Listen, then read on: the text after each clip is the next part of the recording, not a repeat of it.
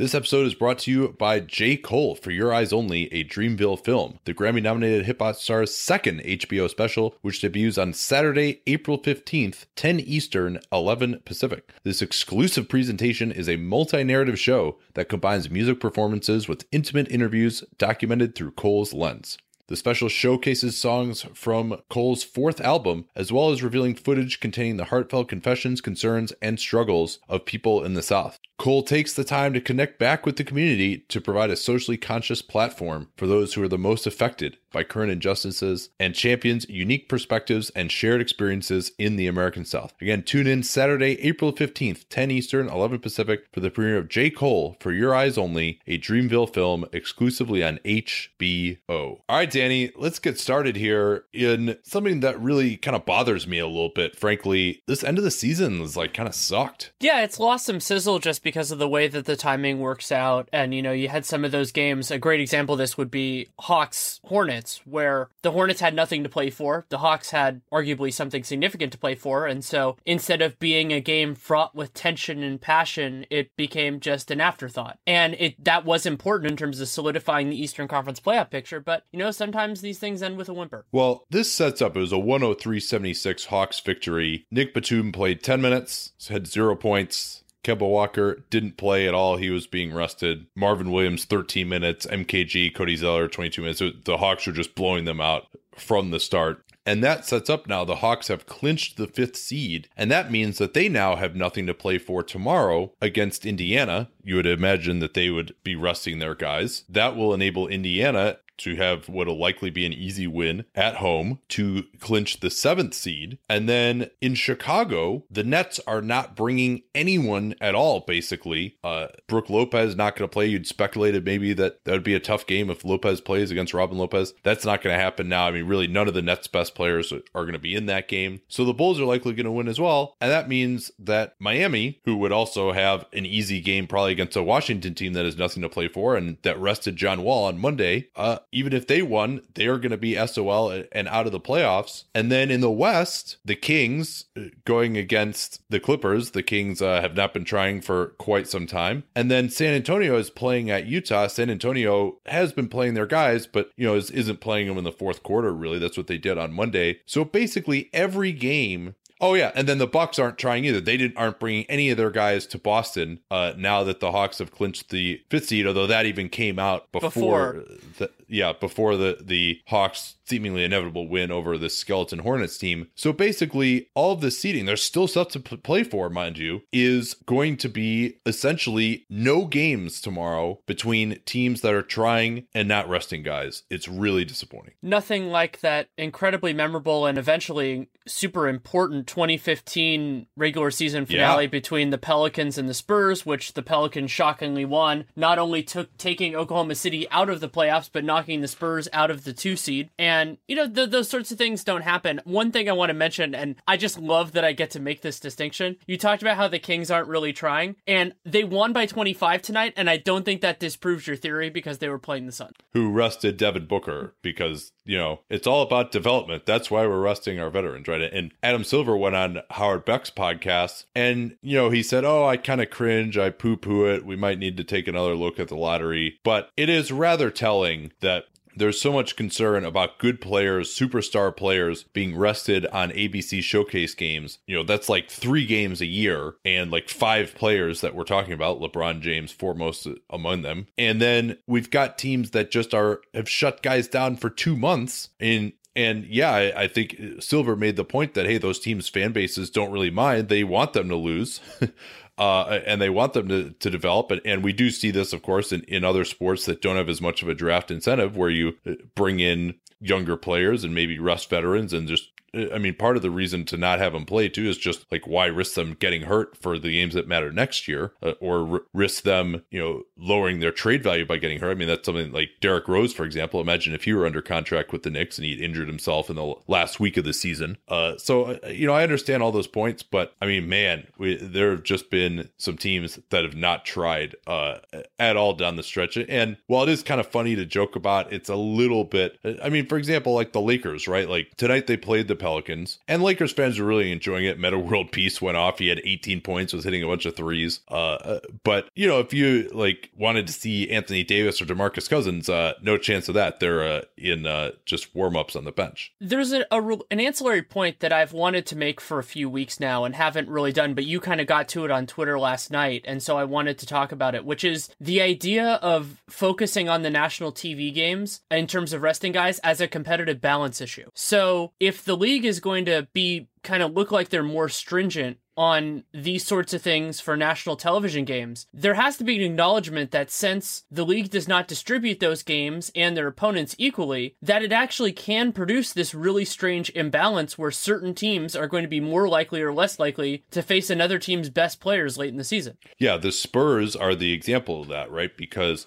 Adam Silver had this meeting Saturday night, A B C, the Spurs play against the Clippers. Now the Spurs lost that game, uh, but then the Spurs played Portland on Monday and Utah. If those t- games that actually meant anything and the Spurs were resting, now the Clippers get a much harder opponent than Utah or Portland just because the game happens to be on national T V. Right. And you can think about that, that those games are not necessarily evenly distributed in terms of even the quality of teams or anything like that. Utah, L A is a great example of that. Those teams are fighting for the same seed. It's pretty well, it's not settled now, but it, I mean, we think we know where it's going. It's an incredibly important issue. And it also gets into the idea, which I will hammer home until they change it, of fixing competitive balance issues in terms of making sure teams don't play the same opponent frequently at the end of the year. Because it is completely ludicrous for a team that faces another team, let's say three times, to play that team twice in the last two weeks of the year. Because it's just completely different. So many of these teams are fundamentally changed from where they were even a month ago, and some of them just in, in a way that it totally can screw the system. And I think I think it, I wouldn't go haven't gone through the math, but I wouldn't be surprised if it has.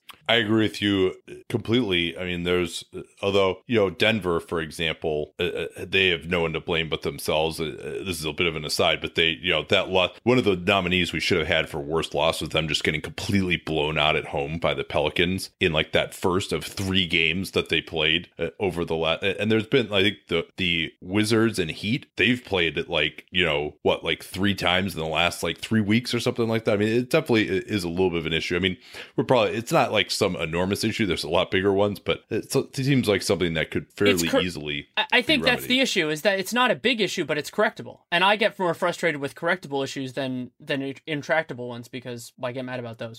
So let's just bring everyone up to date here on where the playoff picture stands. We may repeat ourselves a sure. little bit from yesterday. Do you want me to uh, do it? Num- yeah, number one seed in the East. What's the story there? The Celtics have a one-game advantage, so the only way they can lose it is if they fall to the Bucks and Cleveland beats Toronto. The only team that is actually trying of this mix that is in kind of that situation, but considering Milwaukee isn't sending their guys, Boston has to be the heavy favorite for that spot. Three and four are completely set. Toronto is the third seed. Washington is the four, and their playoff. Yeah, and we should note, yeah, we should note too that the Raptors basically, uh, they're going to want to try to avoid Cleveland if they can in the second round. So they they're going to lay down uh, like uh, nobody's business tomorrow as well, probably well, against well, the you... Cavs, even though they're not playing LeBron James. Well, you would say that, except that Dwayne Casey says they're going to play all their guys and that they don't want to do that. But you never know. Within a game, they could, that can change really quickly, especially because it's on the road. You know, I'm not going to, I'm not, we'll see, we'll see when we get there. But anyway, I want to yeah. get into what happened today was significant because it set two playoff matchups in the East, the first ones that have been set. So the three seed Toronto is going to face the six seed Milwaukee, which is a, a fascinating series. And I'm going to really enjoy that series. That's a, that's an awesome matchup. And then the four seed Wizards are going to face the five seed Hawks on N B A T V. yeah well yeah I, th- I think you're right. It's that that's absolutely right, because and Raps Bucks I'm sure will get its share of N B A T V as well, but uh, if it ends up being Bulls Celtics, I mean that's two huge fan bases. Pacers Cavs will have have LeBron in it, so that'll that'll LeBron be a big one George. too. So yeah yeah uh, although the Pacers certainly have been uh, are no stranger to N B A T V during the playoffs as well. I mean they were the number one seed in like getting on N B A T V regularly like a, a couple of years ago. yeah. um, And we, and we know in the West that, that Spurs Grizzlies is going to get at least one N B A T V game, maybe two. Uh, yeah, usually though N B A T V is the East because you know the, it's like the game that starts at four, you know, right. at four Pacific time. Um, but all right, so Pacers. forty-one and forty, a game ahead of both the Bulls, forty and forty-one, and the Heat. Uh, the Pacers will be playing a Hawks team that very, very likely will not be trying tomorrow, as we said. So you can probably pencil them in, you would think, uh, for being the seven seed, which they will be if they win. Uh, the Bulls, if they beat the skeleton Nets, uh, they will clinch the eighth seed. Uh, the only way that uh, Miami can get into the playoffs is if either the Pacers or Bulls lose and they beat the Skella Wizards. And I said yesterday that I thought twenty-four percent was too low of a chance for the Heat. But now that the Hawks have clinched, now that the Nets aren't even bringing any of their guys, I think twenty-four percent is way too rosy for the Heat at this point. I would put it at something like, you know, ten percent. Yeah, I might even have it lower than that. Well, the chances that the Bulls blow that game, I mean, somebody said, oh, oh all the stuff we said yesterday is invalidated. No, Chicago, no, no team zigs when you expect them to zag, quite like the twenty sixteen seventeen Chicago Bulls. And, I mean, the, the Hawks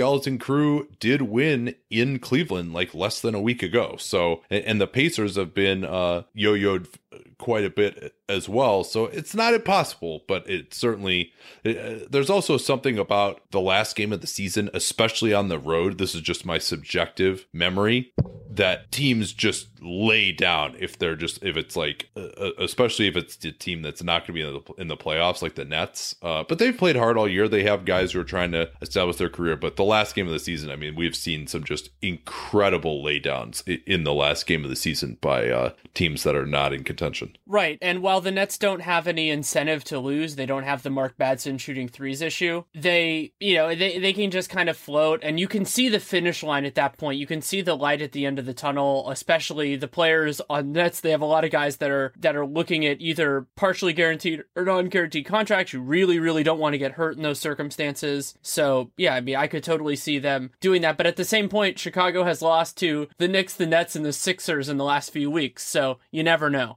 In the West, all is decided except for home court advantage in the four five series between the Clippers and Jazz. Clippers at home against Sacramento. Dave Yeager did say after the game, I don't like the Clippers, so let's try and mess things up for them. Uh, and then the Jazz at, at home against San Antonio. You have to give the Jazz pretty low chances of pulling that off because the Clippers have the tiebreaker. They're both uh, fifty and thirty-one right now. So Jazz, Clippers would have to lose. Jazz would have to win for them to get home court. Could I make a, a, a small note that is something people have been like, oh, are you watching this? And the answer is always yes when it involves pick protection. But so Sacramento winning tonight against the Suns puts them in a place where they could theoretically tie the Pelicans for ninth slash tenth in the lottery. And so that would create this crazy scenario where if they were tenth and then one of the teams in the double digits jumped into the top three, that they could send their pick to Chicago. Yes, I'm aware of it, but it's exceedingly unlikely to happen because not only would they have to win that game, but they would also have to lose the coin flip and then have one of those exceedingly unlikely teams jump them. But yeah, that possibility is vaguely exciting.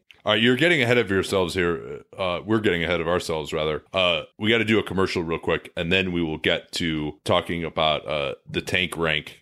And there are some big games for that tomorrow. Yes, there uh, are. A lot of teams kind of jumbled, jumbled together. Uh, but first, this from a new sponsor, Blinkist. And I was really excited to have them on because for a long time, I've just wanted this service to exist. I even had, have talked to my friends about how this would be a cool thing to have. So the Blinkist app, over two thousand of the best-selling nonfiction books are transformed into powerful packs that you can read or listen to in just fifteen minutes. And what I always thought was, hey, you know, if you read a nonfiction book that's supposed to be something that you take something away from to use in your life, and you're really going to remember more than maybe fifteen minutes of what the good points were of it. Since you're listening to this podcast, you probably love the idea of learning on the go with your smartphone. So you could listen to the key insights of a nonfiction book in just fifteen minutes. They have titles like How Champions Think, Shoe Dog, Mindful Athlete, How to Win at the Sport of Business. If you're reading, you'll get through one book a week, maybe if you're lucky. I don't have that much time to read to even get through one book a week. Uh, but with the Blinkist app, you get the key insights from two to three books on your way home with more knowledge in less time, big ideas in small packages. And of course, Blinkist has a special offer just for our audience. If you go to Blinkist.com slash capspace, the U R L right now to start your free trial or get free months off your yearly plan, you will save and let them know that you came from us. That's Blinkist, B L I N K I S T, Blinkist.com slash capspace. Starts your free trial or gets three months off of your yearly plan at Blinkist.com slash capspace. All right, Danny, I know that you're just foaming at the mouth with anticipation to tell us where we are at. Why don't we just go in reverse order, starting with the number one pick? Or the best lottery odds. We'll say seeds yeah. in the lottery is probably the best yeah. way to put it. Yeah. So the team with the most ping pong balls, actually the th- the three most are already set after today's exciting action. So the Nets locked up the number one, the best odds a while ago. And so no matter what happens. I'm, just, I'm just laughing at the way you said today's exciting action. The, that uh, that Pels Lakers game actually was, was kind of exciting. Yeah, I got, the Lakers I, got, now I got a little bit mad at you because I was watching a little bit of King's Sons, which was broadly abysmal other than Buddy Hield having a nice game. He actually set his he set his career high with thirty, I believe. And then you're saying, oh, look at how much fun, look at how much fun Lakers Pelicans is. And I just was getting more and more bitter. And And then eventually switched over and then eventually turned the T V off. But anyway, let's get back to the to the to the meat and potatoes of this. So the Nets have the best lottery odds. That's already locked up. By virtue of losing to the Kings, the Suns are actually done. They don't play tomorrow. They're one of only two teams. So they have clinched the second most lottery balls. And by virtue of that, the Lakers, with twenty-six wins, have clinched the third most. So those three teams can do what, well, the, the Suns don't play, but the other two teams can do whatever they want on the last day of the season, won't affect their odds at all. Then things get yeah, and really the Lakers play at the Warriors, but I, I mean the Warriors, who know they're they're resting. Maybe the Lakers even win, but it doesn't matter because they are uh, they're they're locked in. So yeah, yeah. Where does it get? Then we get into an interesting morass in the four five. Right. So the four five, the the Magic and the Sixers are tied right now. With they have exa- identical records, and both teams play against other teams that don't particularly want to win. So the Sixers are at the Knicks, who are also in this morass that is right above them, and all. Explain that in a minute. Whereas the the Magic host the Detroit Pistons. The Pistons have far less of an incentive. They're pretty settled in at their spot because Denver's two games above them and the Hornets are are one below. So I mean, theoretically, like. It, I get, it doesn't make that big a difference, but also Orlando's playing at home. I, di- I actually think there's a distinct chance Orlando wins, which would be hilarious. So then that would that would so if they well don't... Charlotte Charlotte is done completely, right? So yeah, you're yeah, right. The, the Pistons, yeah, so the, the Pistons, Pistons are locked in. Are locked in, yeah, yeah, they're locked in at whatever number that is. I think that's I think that's eleven, a twelve. I think they are. So and then and the Hornets are locked in at eleven. I think is right. Okay, so then so the Magic and Sixers, and for those I, I've said this a couple times before. If two teams tie. What they do is they take their combinations, add them together, and then divide it by two, so then they split it equally, and then they do a coin flip, which determines two things. One, if there's an extra combination, the winning team gets that, and the winning team, if neither moves into the top three, the winning team gets the better pick. Yeah, and, and getting the extra combination doesn't do much, because there's a thousand different combinations, but yeah, the the coin flip, or, or I don't think it's it's some sort of, you know, random generator. I don't know if it's like literally a coin, but uh, I think it is still th- a coin, that can actually, actually be pretty important. Oh yeah. Okay. Well, yeah. That, the most, that the most, Im- it might, they might have changed it. The most important coin flip in recent history was the Golden State Warriors in twenty twelve. They had top seven protection on their pick, and they had a coin flip with the Toronto Raptors for seven and eight. The Warriors won that coin flip. Neither team moved up, and that allowed them to draft Harrison Barnes. Wow, how do you know so much about Warriors history, Danny? Actually, I know that through covering that draft and tanking experience, though, yes, writing a book on the Warriors and writing a chapter on the twenty twelve draft certainly helped. Okay, but let's, let's so let's move into the, the next little thing is is super weird because the Knicks right now have the worst record of this remaining group. They're at thirty and fifty-one, while the Timberwolves are at thirty-one and fifty. However, the Knicks are playing the Sixers, who really, really, really don't want to win. So theoretically, the Knicks could move into that group. And Minnesota, who lost their last game in, in disappointing fashion. Yeah. Uh, by the way, like Minnesota has been like trying. They tried in that Lakers game that they lost at the buzzer the other night. Uh, they lost to the Russell Westbrook-less Thunder. Tonight it's Victor Oladipo hit a uh, clutch shot. Maybe you just have to be a guard in the Thunder and you automatically get to be good in the clutch this year. And we, we should totally discount uh, what Russell Westbrook's uh, clutch performance because it's totally random. Uh, but anyway, yeah, kind of. also they also played they also Wolves... played against the Blazers. Yeah, the Blazers obviously had something to play for at that point, so that was right. that was a little different. Well, like, it, that was a, a respectable loss. I don't know if you saw this, but I think I think it was one of I think it was Allen Horton actually that had the, the there are only five players now that Russell Westbrook's at that have started all all of their team's games so far this year, and three of them are Wiggins, Towns, and Jang. So that kind of gives you an idea of how they've been approaching this. Pretty amazing. Uh, that's actually one thing that's a little disturbing for the Wolves this year is that they've actually been like really healthy and they still haven't been any good. I mean, that's been one aspect of their season. That's uh, if you knew that they're going to be this healthy, if like Rubio was going to stay healthy basically all year, uh, th- that's kind of disappointing. But but anyway, yeah. Also, I was going to say this when you're talking about the Lakers, them winning five straight to get their season over, like season long over in the over under, is like one of the ultimate bad beats. Like that is just completely ridiculous, especially because they've had like four uh, victories like that have just like come down to the wire. Like it's just it, it's been crazy. It's been absolutely crazy. I was actually listening to Lakers Kings as I was driving back from Portland and just laughing maniacally because it was it was just an absolute delight because I had the Lakers broadcast on and they were Michael Thompson was basically saying, oh, whatever happens in the lottery happens, and this creates this dynamic where the Lakers have the third third most odds and they have to they have to get the third pick or better in order to keep their selection, otherwise it goes to the Sixers, and then they yeah, lose I mean, their, their the, twenty they lose their twenty nineteen yeah. pick to the Magic too. Yeah, it's not the end of the world because I mean they're going from fifty-five percent odds of keeping their pick to forty-six percent, so it's yeah. not like yeah. they're just totally screwing themselves, but they're just like slightly screwing themselves. Uh, all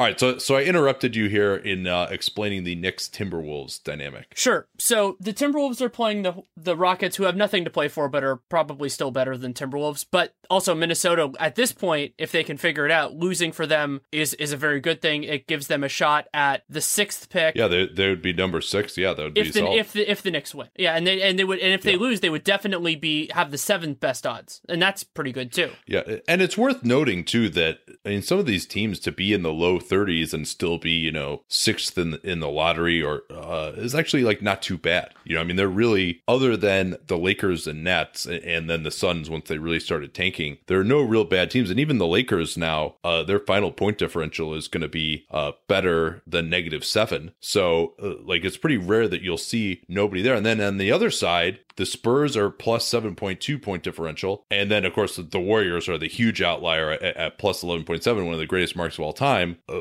but I, the league, despite all the talk of how, you know, things are really stratified and, and you know, it's really one of the more competitive seasons uh, that we've seen other than just Golden State being a, out ahead of the pack uh, like this. So that's pretty much the top seven. And if Minnesota, if Minnesota wins, then they move into this group that includes right now Sacramento and Dallas. Both those teams are, are thirty-two and forty-nine. Dallas plays Memphis, somebody else who has nothing to play for, but Dallas could pretty epically tank that game if they want. I think they're gonna I think they've already announced they're gonna have a couple guys out. And then yeah, Harrison Barnes rested for them today as they uh did a nice uh stealth loss against the Nuggets. Right. And then the the Kings have a pretty natural loss because the Clippers will almost definitely want to win that game because in, the, there is this weird thing that the Jazz game starts like an hour and a half before, but I still think the Clippers are going to try in that game because that would lock up home court in that four five series against the Jazz. So my expectation is that Sacramento is going to stay at thirty-two wins, so those teams will probably stay in a split. And then if either of them wins, they could get into it with new into a tie with New Orleans. New Orleans is at thirty-three wins, and they play Portland, who also has nothing to play for.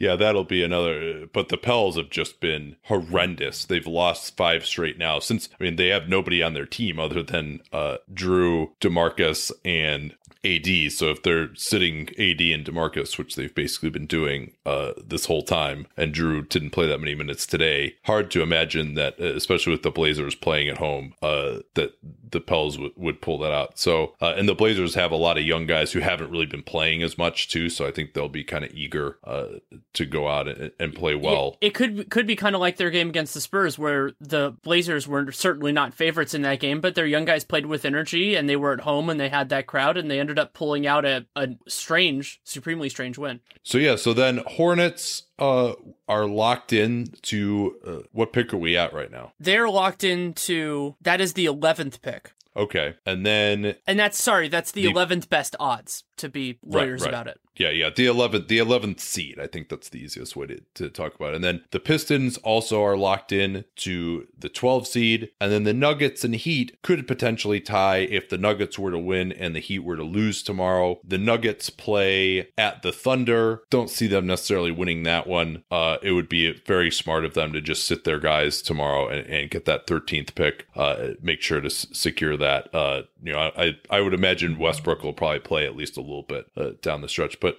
yeah, I mean, with the West getting settled so early and then all these teams not trying, like I was really hoping for an exciting last day of the season. And it just, it, it, and last year we had like Kobe going for sixty and the Warriors getting seventy-three wins. We didn't really see much else in terms of seeding last year. But yeah, that twenty fifteen was epic when you had the Spurs drop from two to six. Uh, and, and that ended up being their demise in the playoffs as well, uh, losing that game. So I, I wish we could get back to that, but at least it'll be uh, not as late of a night for us tomorrow. It's always a late night for me at this point, but that's okay. All right, anything else that we got to talk about news-wise here before we uh, get into a little bit of, of the Nike Hoop Summit? Yeah, there, there are a couple of pieces of news that I think are significant. We'll start with the transactional stuff because I think there were a couple things that are notable there, a lot of them involving the Cleveland Cavaliers. So the Cavs cut DeAndre Liggins a couple days ago, and they had to do that in order because they so they did that in order to clear space for Dante Jones, and so you kind of saw that coming. And then they, in a surprising move, more surprising, they signed is it's it's Eddie, right? Or is it Edie? I'm, I've never been completely sure. Uh, I think it's Eddie Tavares. Eddie Tavares. And waived Larry Sanders. And they were allowed to do that if for some people who, who kind of followed the weird drama with Beno Udre. The Pistons wanted to cut him so that they could sign Lorenzo Brown, but they did it too late. And so they weren't able to do that. But Larry Sanders was cut after that because he has a non-guaranteed second season. He's theoretically eligible to be picked up by other teams. And so he didn't fall into the same hole that Beno did. And so that allowed yeah, them to make... You can't cut a guy. You can't cut a guy who is ending his contract Uh,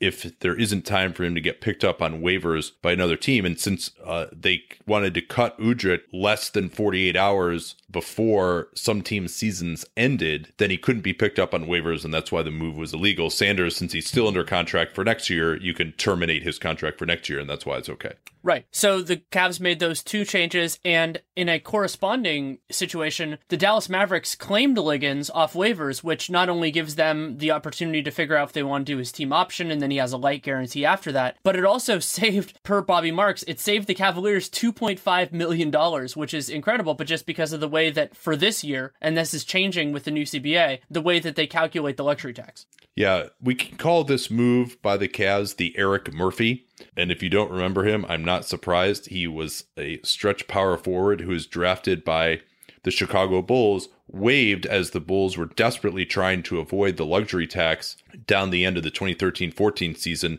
They were like having twelve guys on the roster for like the two maximum two weeks that you could, and like they're just trying to stay out of the tax. And then they waived him. Basically, Utah kind of owed, owed them a favor, and so Utah just claimed him off of waivers, and then th- that reduced the, the Bulls' luxury tax bill, gave him a little bit of extra operating room. And here, you know, that's huge, huge savings for Cleveland. Dallas was the only team that had an open roster spot, and this this again kind of smacks of just like, hey, do us a little bit of a favor. And, and Liggins, actually, you know, I wouldn't totally give up on him as a player either, and as as mentioned, he is under contract uh, for next year as well. Unfortunately, that prevented them from having a roster spot for Tony Romo. No, that's not actually true. Adam Silver said he wouldn't honor the contract of the now retired Cowboys quarterback, so he was an honorary Maverick rather than actually signing a contract. In other news, Joakim Noah, in what is continuing a total disaster, needs shoulder surgery. I'm not sure if we've gotten a designation on which side it is. Uh, it may be the same one that he had surgery on in uh, the fifteen sixteen season, uh, but four to six months of rehab in his future. He still has to serve that P E D suspension starting next year. I don't know whether he just injured this shoulder now as he was working to try and come back and prove that he could make it through a practice so he could start his suspension this year or what. But I mean, not being able to work out at all again for Noah, I mean, I figured there was basically no chance he was going to return to being an effective player anyway. And now, as he's in his early thirties, uh, the chances of that drop even further with this latest surgery. Since you remember, but only all- uh, only three years and fifty-four million dollars left on that contract. Since you remember all of these things, it is his left rotator cuff. Is that the same one, or is that the other one? It is the same one. And I did have to just look it up right now. But uh, yeah, it is the same one. And the estimate is that it will take four to six months to rehabilitate. And four months would put it right around the start of training camp next year. And six months would be into next season. All right, let's uh, do another ad here real quick, and then we'll talk about uh, maybe my favorite event on the N B A calendar, the Nike Hoop Summit, right after this word from the podcast, I Hate My Boss. Have you ever worked for a difficult boss? It's frustrating, and you're not alone. So who can you talk about it with? Where do you get some workplace advice? Where can you say those four words, I hate my boss? I was lucky enough to never really have a boss that I hated, but for those of you who do have one, and I would imagine it'd be... Actually, no, that's not true. I did actually have a boss that I hated. I got fired from a Italian restaurant in Hilton Head, South Carolina in two thousand two. So yeah, I, I didn't like that guy. Uh, and I wish this podcast had been around at that time to give me some measure of solace. It's about people who go to work, who are part of a team, who respect their bosses, and sometimes need to escape. And you also meet some characters that you might relate to or know, and will help you deal with them. New episodes of I Hate My Boss drop every Monday just in time for your work week. Go listen to I Hate My Boss and subscribe to it wherever you listen to podcasts. I Hate My Boss, workplace drama, comedic relief. Subscribe today. Who do you think was the best guy, or, or I shouldn't say best guy, who's the best prospect that you saw at the Hoop Summit? And for those who don't know what the Hoop Summit is, it's the best U S seniors as judged by U S A Basketball. It's actually played under international rules versus the best uh, nineteen and under world prospects that they can get to come. Definitely some guys missing from that, but the best guys that they could get, they did a better job with that this year. Uh, who did you think was uh, the best prospect at this event? Michael Porter Junior, straight up. I mean, I don't think there was much hesitation in it. He is not a perfect prospect in any way, shape, or form, but he is a special athlete. Who, and who is the last perfect prospect? LeBron? I mean, he's not perfect. He wasn't, he he was wasn't a great shooter. Uh, I mean, there's nobody like... Uh, and that, that's been an issue for him at times. I guess K D, I guess, wasn't wasn't quite strong enough. Um, yeah, I, would, I don't know if there's ever been a perfect prospect, but I, I know what you mean. Yeah, I mean, LeBron would probably have to be the, the one that you would look at. Uh, eight, no, actually, you know what? It would be Anthony Davis. That would be the one, I think.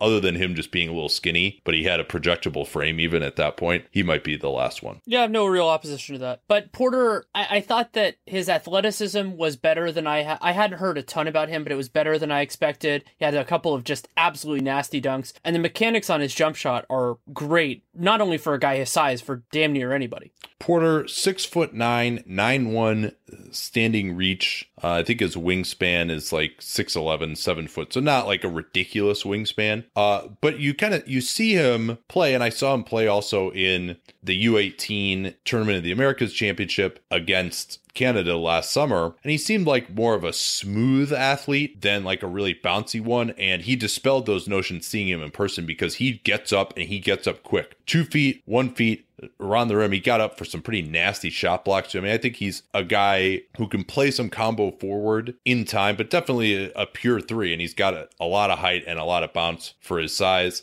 Threw a couple of nice passes, but that's considered one of his weaknesses as a prospect. But you mentioned that he has, I don't know that he's going to be an amazing shooter. I mean, he's not going to be like a Kevin Durant level of shooter, I don't think, but I think he's going to be a solid shooter. He showed the ability to put the ball on the floor with good quickness, especially going to his right and, and finish off a one foot. Nice touch around the rim as well. Uh, solid work in the post with fadeaway jumpers over either shoulder. Uh, that looked pretty good. Uh, okay, floater game. And, and as I mentioned, just uh, he can, you can throw him an alley-oop and he just rises up out of nowhere.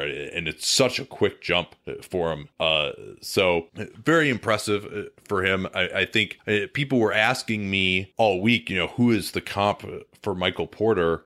I struggled to find one. What do you think? I don't have one that I'm comfortable with. He is, because he's he's just kind of different. Like, I don't think that, I don't have one. I, I bounced around with different guys over time. There were moments where I thought kind of young Blake Griffin, but not as athletic, but his jump shot is better and his athleticism yeah, is and not at that level. Yeah, he doesn't have that type of... Right. Yeah, he's not like a pure power forward. I mean, he, Blake Griffin's got, you know, forty pounds on him even even when he was younger. So, right. uh, yeah, I mean, that's an interesting...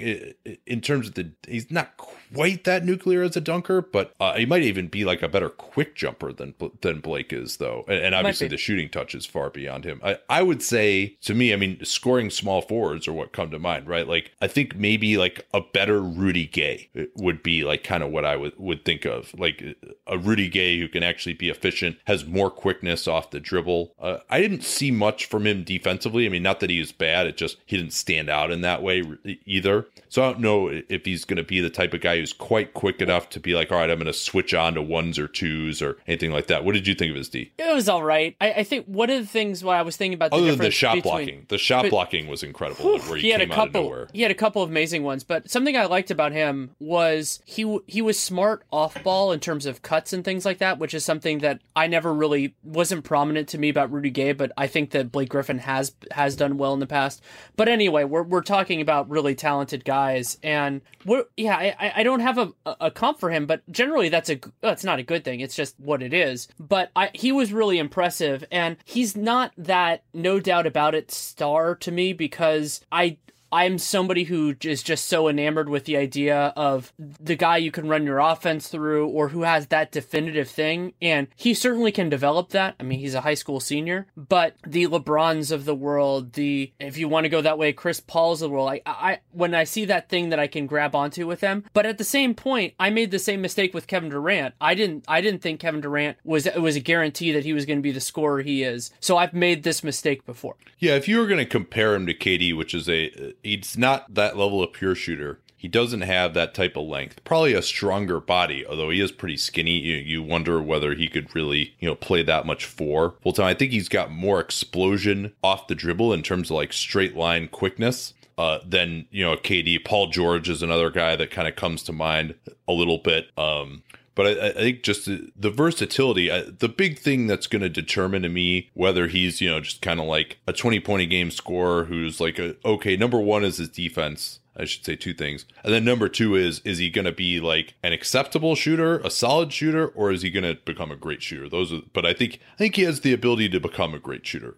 potentially. And I was just very impressed by the level, the number of things that he does well for a six ten small forward prospect at that age, not the type of guy that you see a lot of. And so I, I was, I was very high on him. I'm not sure that, you know, some people were saying, oh, he would go number one in this draft. I still haven't seen enough of him or Fultz or Ball for that matter to really make that determination. But uh, he's definitely a, a unique type of athletic player uh, with the skill that he has. Something else I really liked about Porter was that he didn't really pop as much in the first scrimmage we or the first thing we saw him in, which was at Nike, which was more of a drill based thing. But w- every time there was a competitive game, particularly in the scrimmages, so the scrimmage at the end of that day, so I think that was on Wednesday, and then the Thursday one against the Portland Generals, he was he popped in those circumstances, and I love it when a guy pops in game circumstances. Yeah, he had the best single day of practice uh, on that Thursday, that scrimmage uh, against the Portland Generals, who and they actually had some real guys like Steve Blake actually played. He lives in the Portland area now. He came in and played.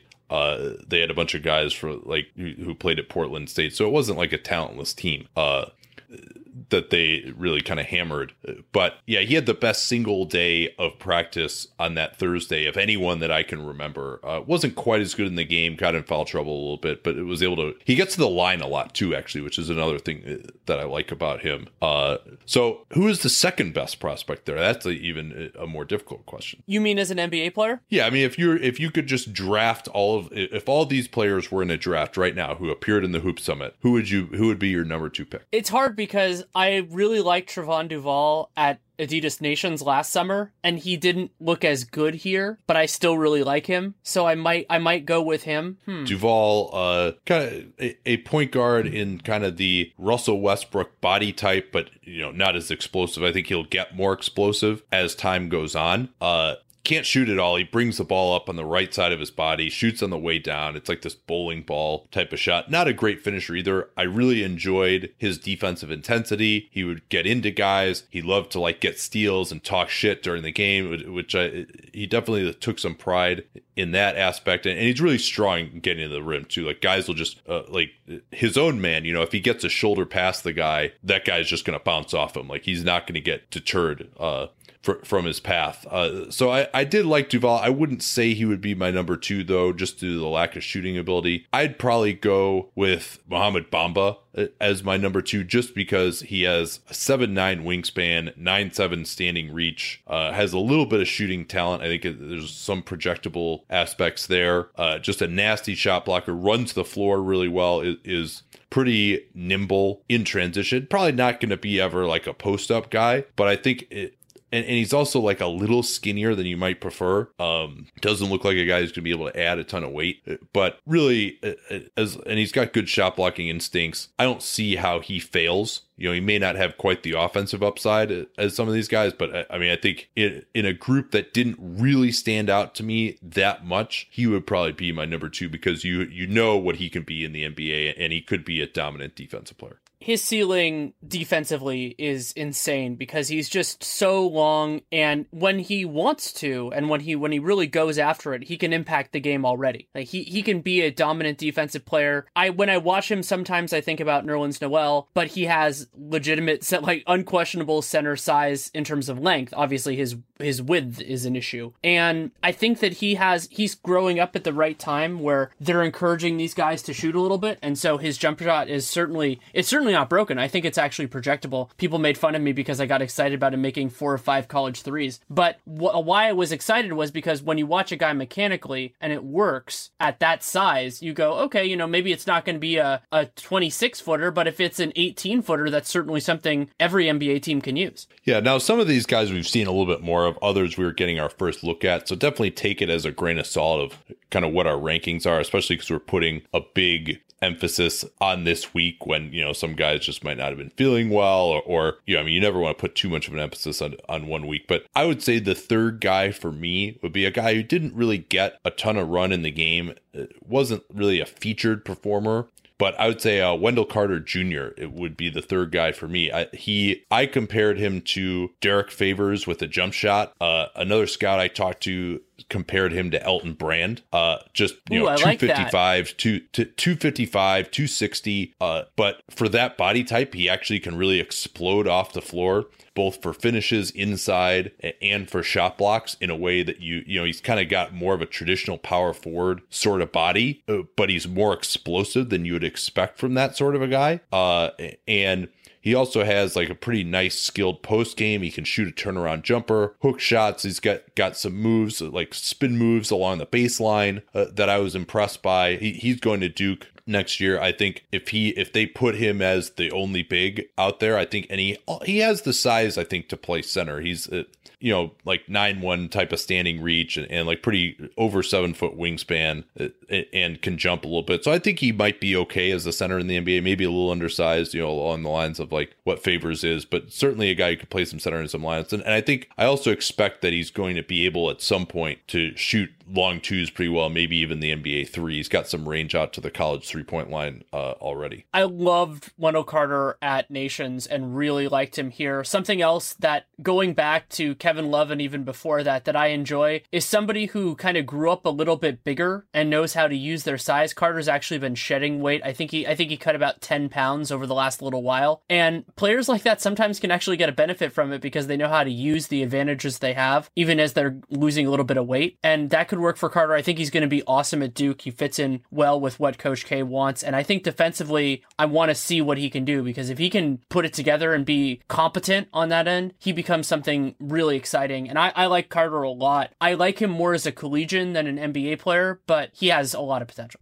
Yeah, I think people are underrating its N B A potential, uh, but we'll see whether that happens or not. Uh, again, the, the big issue is going to be, all right, can he play center regularly? Uh, the other guy who I would say was in comparison, uh, in competition for me, was uh, Jaren Jackson, the son of former Spur and nineteen ninety-nine world champion Jaren Jackson, who was uh, around all week. Uh, Jackson actually is ranked pretty low in some of the recruiting ranking. He's like in the thirties, which uh, is very surprising to me. He is a seven footer, probably has true center size, very soft lefty hook around the rim, had some nice shot blocks and offensive rebounds. He was excellent on the offensive glass in the actual Hoop Summit game against a team that had a, a lot of size. He's going to Michigan State, which I think is great for him. The knock on him in the prep process has been that he hasn't had quite that much intensity. And so Tom Izzo is the perfect coach for that. I mean, he just gets his bigs ready to play. They always are awesome rebounders. You know, he really will toughen guys up a little bit, and that's exactly what he needs. You know,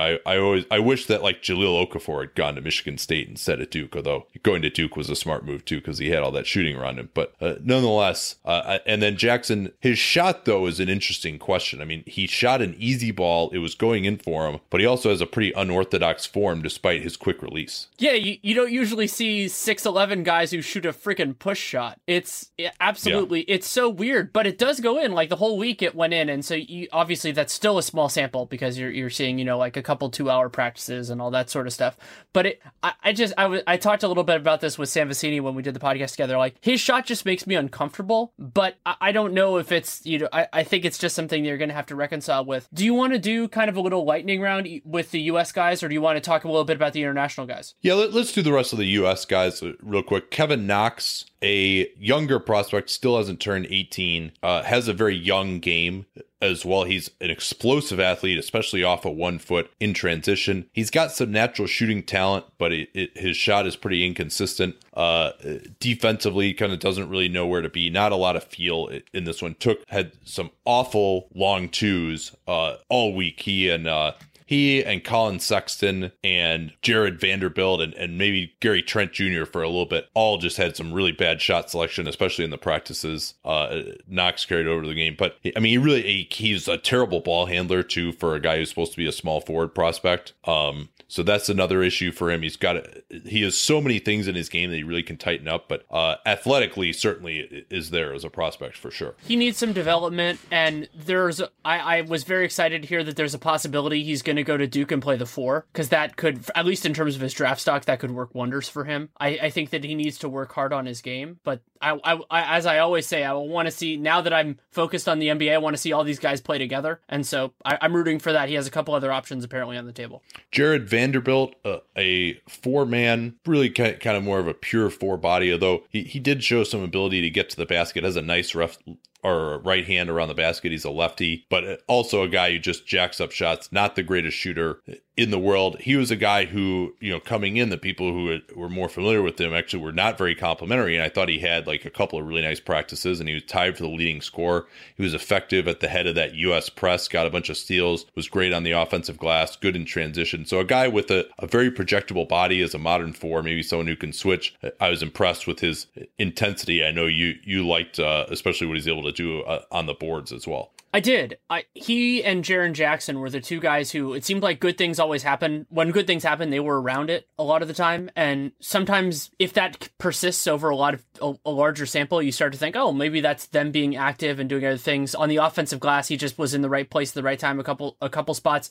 Like Knox, if you can iron out the the young in his game, I think he could be a very good player and a, and a professional. And I like him actually just with his competitiveness when he's when he's active and engaged. The ability to maybe he could, I think he's a natural four, but that he could switch onto threes and maybe even some twos just for limited stretches. That defensive versatility is enough to to give him more viability, even though he's not going to be a like a dominant scorer to me. Colin Sexton is going to Alabama. He was the other point guard prospect. They had another one, Quade Green, who got a concussion early in the week and, and wasn't able to play much. Sexton likes to shoot. He's definitely a score first point guard. When he concentrated more on setting guys up, he showed a nice ability to hit the roll man uh, with some like nice lead passes, floaters over the top. Uh, not quite comfortable yet out to the FIBA three, although that didn't stop him from shooting it. Uh, and can get to his jumper. He's got it's a little mechanical with like his elbow out uh, a little bit, but uh, and he can explode to the rim. Didn't necessarily have a plan once he was in the air trying to finish. Um, and didn't finish that well, got a lot of shots blocked, but uh and he also competed defensively. He seemed to have a joyful approach to the game, really enjoyed being out there. I wouldn't say that either he or Duval are in the league with maybe even, you know, the top four or five point guard prospects this year, but you know, a lot can change. Both those guys have the physical tools to get there, I think. And then uh Troy Brown Junior going to Oregon, swingman, kind of a two three type of player. Good, but not great shooter, but has a nice projectable stroke. It looks good. And a, a good athlete, not a solid one. I mean, not a guy who has star potential, but someone who I think if he irons out his shot could be, you know, just a solid uh, swingman in the N B A for a while. He didn't stand out either in the practices or the game to me, but considering the size and athleticism of the guys surrounding him, that's not necessarily damning in any way. And he could do really well at Oregon. Yeah, I mean, overall, this team just had a ton of athleticism. I mean, just like every time someone tried to finish at the rim, it, there was a ton of arms there. Every rebound was contested. I, I was impressed with the intensity and the athleticism shown in the practices. Um, Let's do uh, let's do the world team here.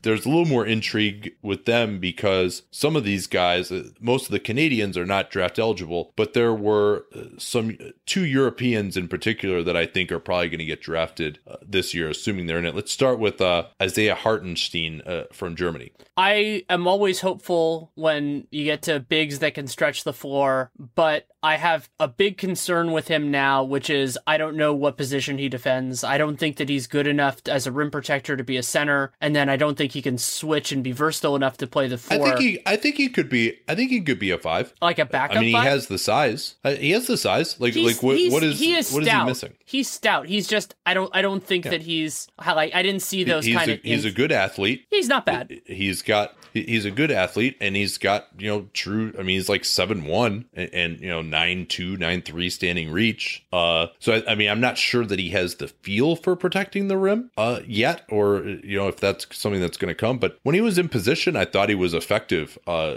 protecting the rim. And I think moving his feet, I don't know that he would, he's not going to be like an above average switch guy for a four, as you said. But I think, you know, in pick and roll defense, uh, if he learns the nuances, I think he has, he has the physical ability. Um, like, he's an intriguing prospect because there are a lot of things about him that like could turn out to be pretty good, but there's also like not really anything that he does extremely well at this point either. He doesn't have the projectable jump shot of like Porzingis or Dirk or somebody like that. I, I'm sad that I'm comparing him to white Europeans, but that's just the way it works out. And I think that it it could be there. I like how competitive he is, and also he's he's an underrated passer. Like, you would see him sometimes, you would, both in terms of speed and recognition for a guy his size. Yeah, you don't he was supposed to be selfish. He was supposed to be selfish, and he was playing the four for this team. He had some great uh, high-low looks. I was actually really impressed by that. I liked him in that way, and I hope that the team that, because he's, pro- he's probably going to be in this draft. I mean, either he, I think that he has the option of being in this one or a future one. And right. if that team takes the time to really develop him and, and do it, I think there is a good player in there. I'm not sure that it's a starter, but you can take a late late lottery, I don't know this class well enough to say late lottery or like late teens, but because if it works out, those players are incredibly valuable. Yeah, I mean, I, I don't know this class that well either yet uh, in terms of this draft, but just watching him, he was someone who I felt like, yeah, you know, that's a guy that you would draft in the twenties. Uh, and a guy, it's just his jumper, he gets his right thumb, he's a lefty, he gets his right thumb into it a ton. And, you know, it just leads to him being very inconsistent. He shoots it with too much arc as well. He also, you know, he can put the ball on the floor, but he goes left every time and not really a great finisher off the dribble. His hook shots are kind of weird. Like, he kind of short arms his hook shots. Uh, it doesn't really have much of a right hand either. So I, I actually worry a little bit about his finishing around the basket. Although, again, you know, he's a guy who can jump well enough that when he, he's open for a dunk, like, it looks pretty impressive. Uh, and so... Again, there there are a lot of tools there. You know, I'm not in love with him. I don't. I think the odds are probably, you know, of him becoming a starter are probably against it. But he has the tools to get there. And when you're in the twenties, that's someone that maybe you start thinking about. The other player who is draft eligible this year is uh, Kostya Mushidi, who I didn't think that much of early on, and because the the world team starts early, they they start earlier in the week, and the U S guys come later. And then he had a couple of nice plays in the later scrimmages, and then he was just feeling his jump shot in the actual game. Yeah, and in the practices, just, you know, spot shooting drills and stuff, I thought he was pretty good as well. He really struggled at the U eighteen European Championships uh, playing for Germany, uh, but... you know, he's like six five, six six, big wingspan, like almost a seven foot wingspan, uh, but a little bit doughier of a body. You know, he's probably like two twenty and, and could stand to lose ten, ten pounds. Um, not quite as quick a feet as you would really like, um, and not a guy who's going to like do anything off the dribble, like blowing by people. He's not fast enough. He really struggled with some of the U S pressure. He had a lot of turnovers in the actual game, but you know, that kind of length, a stout body who might be able to switch some. And if the shooting that he showed this week is real, uh,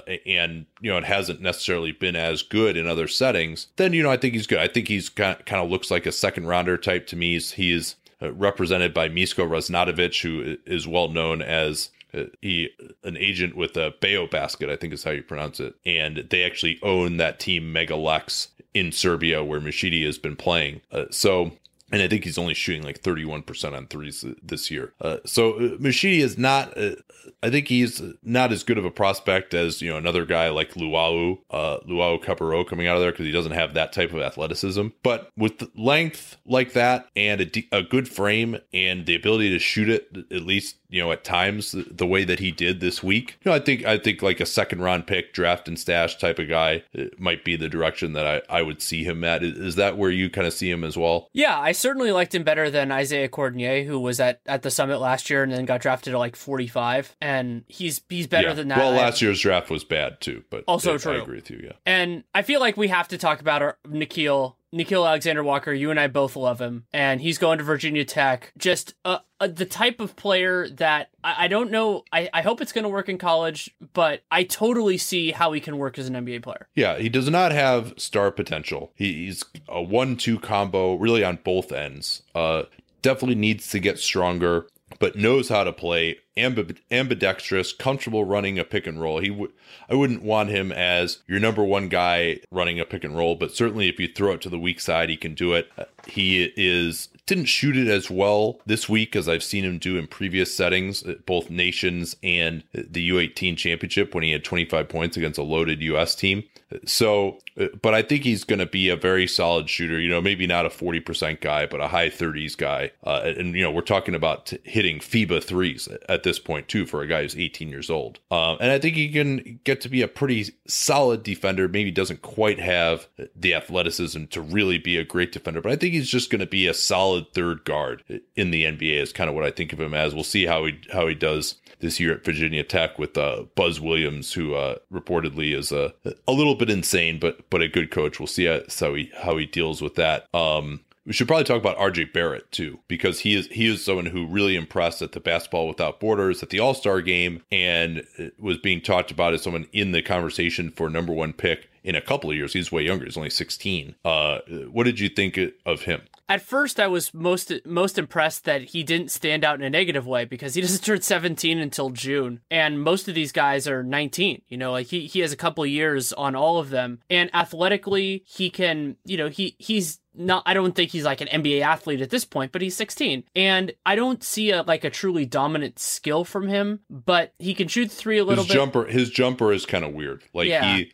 he shoots it like out in front of his body, and he turns. Uh, he's a lefty as well. He turns. Turns his body all the way to the right, uh, and so it'll be very difficult for him to take a jump shot going to his left. He actually didn't look as good in the spot drills, shot it better in some of the scrimmages. Um, and, and I also think he's looked like a good athlete. I heard that he was kind of, people said he was worn down, a little bit hurt, knees weren't feeling good, and, and he's looked more explosive in other settings, and, and that might change how I feel about him a little bit. He's also a very enthusiastic driver, which I like, even though he's not particularly good at it yet. He yeah. he's he's very in transition active. As well. He's yeah. good. Like he'll push in transition. He's and he's you know six foot six, you know pretty good wingspan, you know a two three type of type of player, strong frame. I think he'll get you know have a nice N B A body in time. And I thought he competed on defense okay, you know considering his age, but he's not he didn't look like a nuclear type of athlete, which is if he given the way his jump shot is, he would have to be that type of an athlete, and maybe he has been in other settings, but to really be in the conversation as a top five type of pick when he gets there, uh, he's given his body type and the fact he's not going to be a great shooter unless he really reworks his form, uh, you know, that's where he would have to be to be a top five type of pick. Who else on this international team stood out to you? Nick Richards, uh, I thought, got better as the week went on, and the world team was really hurt when the refs decided to make him the random world team center who just gets a bunch of useless fouls, uh, and then they had to go with the, their two backup bigs who weren't any good. Um, Richards measured with a very nice standing vertical, and he wasn't, you know, a guy who you're like, oh man, this guy's jumping out of the gym, but he's got center size, a, a good frame that I think is going to get better, moved his feet pretty well, uh, runs the floor really well, soft touch around the rim uh, for hook shots, and also, like, his jump shot wasn't going in that much in the drills, but he's got pretty nice form uh, and, and blocked some shots pretty well, too, in, in uh, the World Team scrimmages. So I, I was impressed with what he was able to do. I think that he is someone, he's going to Kentucky, so he'll be a, on a loaded team. I, I mean, he's not someone who I look at as a star, but I think he has the potential to be a starting center at some point. Certainly possible, and somebody that could provide value even if he's your second second guy, just because you could develop him, and I think he can get better. And I liked how when he was in the game and in their last scrimmage, he looked more assertive and aggressive. It also helped that he was so much less stiff and robotic than Obiagu, who just looked who I, I just thought looked bad for the most part. Yeah, I mean, he he and uh, Dos Anjos uh, were kind of like, all right, why are these guys here? Now, th- they do have this rule that they have to take someone from each FIBA region, and so uh, they needed someone from Africa and they needed someone from South America. Maybe those were the best guys that they could find. But uh, I didn't get to get yeah, my I, mean, I didn't get my French big fix though with Jonathan John, and that was sad. Yeah, yeah. Gavoni was uh, was not happy. Uh, Gavoni likes his French guys, but uh, he was not happy that uh, he was there uh, was not there instead of uh, uh, Ike Obiagu. And should mention too, Uh, Shai Gilgeous-Alexander, who's actually a cousin of Nickeil Alexander-Walker. I thought he shoots a set shot, but it was going in for him in the drills and in practices. He's got great size at six five, six six, uh, a point guard. He's a solid athlete, not a great athlete, uh, but I was very impressed with how he handled the U S press. Just not a guy who gets sped up. Uh, great mentality uh, under uh, the world team coach, Roy Rana, who is also the uh, the Canadian youth coach in, in the U eighteens, U nineteens. Uh, so it, he has a relationship with all these Canadian guys. Uh, you know, I thought he was a guy who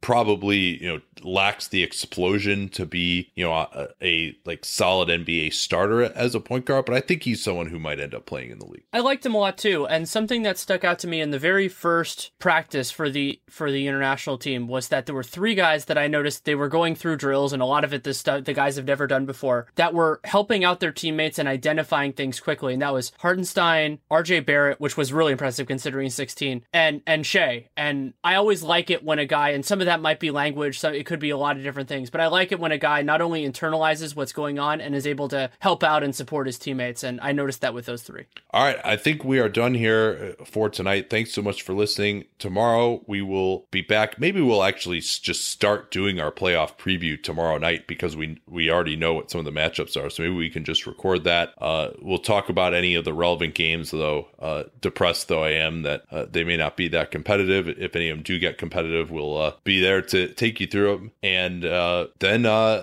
playoff preview on Thursday, and then the playoffs will be upon us. I, I can't wait for it. Uh thanks so much for listening. Don't forget about our sponsors today. Blinkist, blinkist.com slash capspace is the U R L to get started with them. The podcast I Hate My Boss as well, which you can subscribe to wherever you listen to podcasts. Thanks again for listening. We'll be back tomorrow night. Till then. Thank you again to H B O for sponsoring today's episode. J. Cole for Your Eyes Only, a Dreamville film, debuts on Saturday, April fifteenth at ten Eastern, eleven Pacific. It is the Grammy-nominated hip-hop star's second H B O special, an exclusive presentation that combines music performances with intimate interviews documented through Cole's lens. For Your Eyes Only showcases songs from his fourth album and also follows Cole through the American South in a series of interviews documenting the struggles of the people in that region. Cole reveals the challenges lower-income residents face trying to obtain viable housing and the frustration for felons being barred from voting. Tune in on Saturday, April fifteenth, ten Eastern, eleven Pacific for the premiere of J. Cole for Your Eyes Only, a Dreamville film, exclusively on H B O.